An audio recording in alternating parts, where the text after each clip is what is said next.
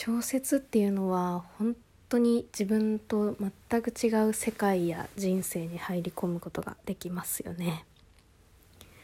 今ちょうどね私 Kindle であの小坂瑠香さんっていう作家さんの「生きてさえいれば」っていうタイトルの小説を読み終わったところなんですけど、まあ、私昔から小説読むの結構好きな方で、まあ、ただ最近全然もう社会人になってから小説読む時間読む時間というか、まあ、全然読めてなくてすごい久しぶりに読んだんですけどあの昔からこう小説読むのは好きでもものすごいその世界にこう入り込んでしまうタイプで、まあ、まあ共感というかもう本当にのめり込んじゃう。で自分がもうその世界に本当に入っているかのようになんか小説の言葉がありありとこう情景が浮かぶタイプなんですよ。でまあそれが楽しくて小説読んでるんですけどあのちょっとね今すっごいそれを引きずっているテンションです。あの生きてさえいればっていう小説、まあ、あんまりあのあらすじとかどんな本かっていう内容かってあんまり読まずに読み始めちゃったんですけどまあ、結構重いというかうん、まあ、命の話だったりそういうことも絡んできたりうーんなんか大半がその学生時代の回想の話も入ってたんですけど、まあ、なんか学生ならではのなんだろうな周りの人間関係とのやり取りとかなんかそういうのがあって、まあ、結構ねうーん。入り込みすぎてしまうタイプの人間にはまあ重たいしちょっと辛い内容だったなと思って。あのいや面白かったんですけど引きずってますね。非常に。あの寝る直前に読了するよう感じではちょっとなかったです。めっちゃ。でもまあすごい読み進めてしまうぐらいには面白かったんですけど。まあ、であの最近その芦田愛菜ちゃんが全然話違うんですけど 芦田愛菜ちゃんが、うん、本を読む理由みたいなのをっていう本を出してたのかどこかで語ってたのかでそのなんでそんなにすごい本読むらしいんですね芦田愛菜ちゃんって。でなんでそんなに本を読むのかっていう問いに対して、まあ、その自分こういろんな人生を見れたりするしあのー、なんか自分とは自分が経験していないことをこう、まあ、仮体験というかそういうことができるみたいなことを言っていて他にもいろいろ言ってたんですけどちょ意訳するとそういうことを言っていてあのそれは非常に同感しまして、まあ、確かにその通りだなと思いました。あのやっぱりこうどんどん大人になると、まあ、結構ビジネス書とかそういうノウハウ本みたいなのをまあ読みますけど読みますしあのまあなんか読結構ね本の種類読むとしたらそういうやつの方が多くなってくると思うんですけど、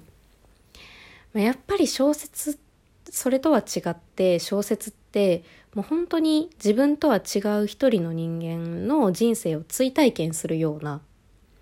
ものだと思うのでなんかいろんな人のこう感情を知れたりうんなんか経験をこう追体験できるだけではなくてそこから入ってくる考え方とか気持ちとかなんか人間のすごい複雑な部分を具体的にこう見ていくことができるのはすごく、まあ、面白いしうんこう自分の感情の幅が広がるような気がしますね。すごいこれはちょっとニュアンスなんですけど私はいつも小説を読み終わった時にまあ、こういうふうにこう物語を引きずってしまうこともあるんですけど、まあ、でもなんかいつもそのなんだろうな。自分の心とか感情みたいなのがまあ円になってあるとした時になんか読み終わったらその円がまそこじわじわと広がっていくようなイメージ。であこういうふうに人って考えたりするんだなとか感じることがあるんだなっていうのを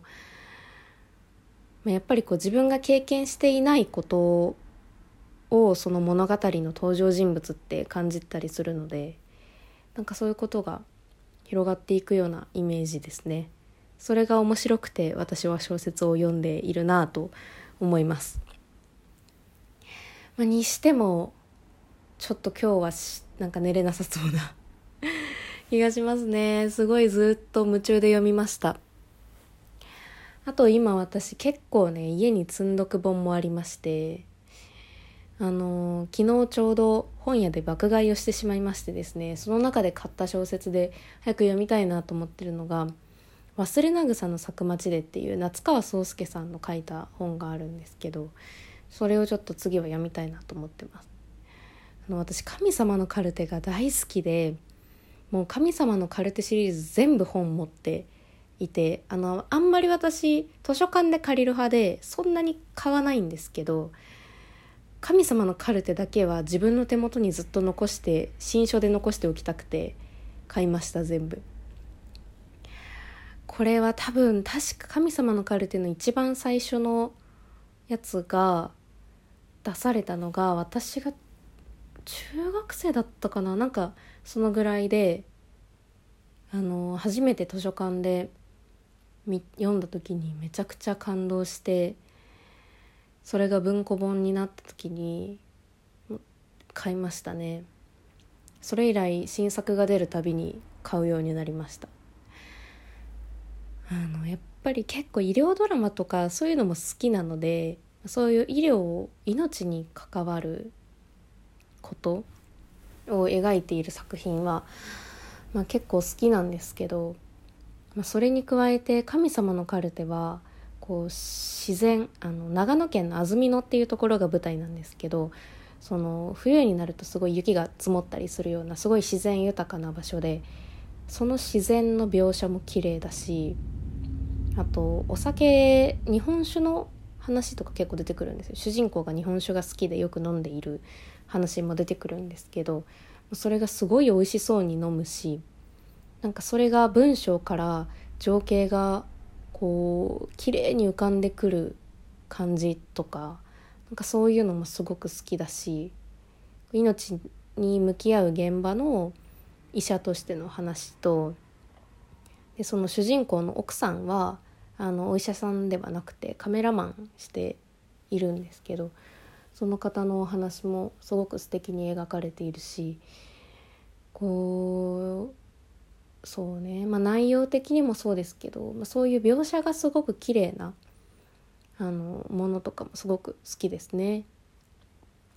まあ、なのでその夏川宗介さんが書いた「神様のカルテ」とはまた別の作品であのこれも病院「忘れなぐさの咲く町で」っていうのは病院の中の話ではあるんですけどあの同じく長野県安曇野を舞台にした作品でちょっと楽しみにしています。というわけで本日はちょっと YouTube とかでも見ながら 寝落ちしたいなという気持ちでございます。本日も最後までお聴きいただきありがとうございました。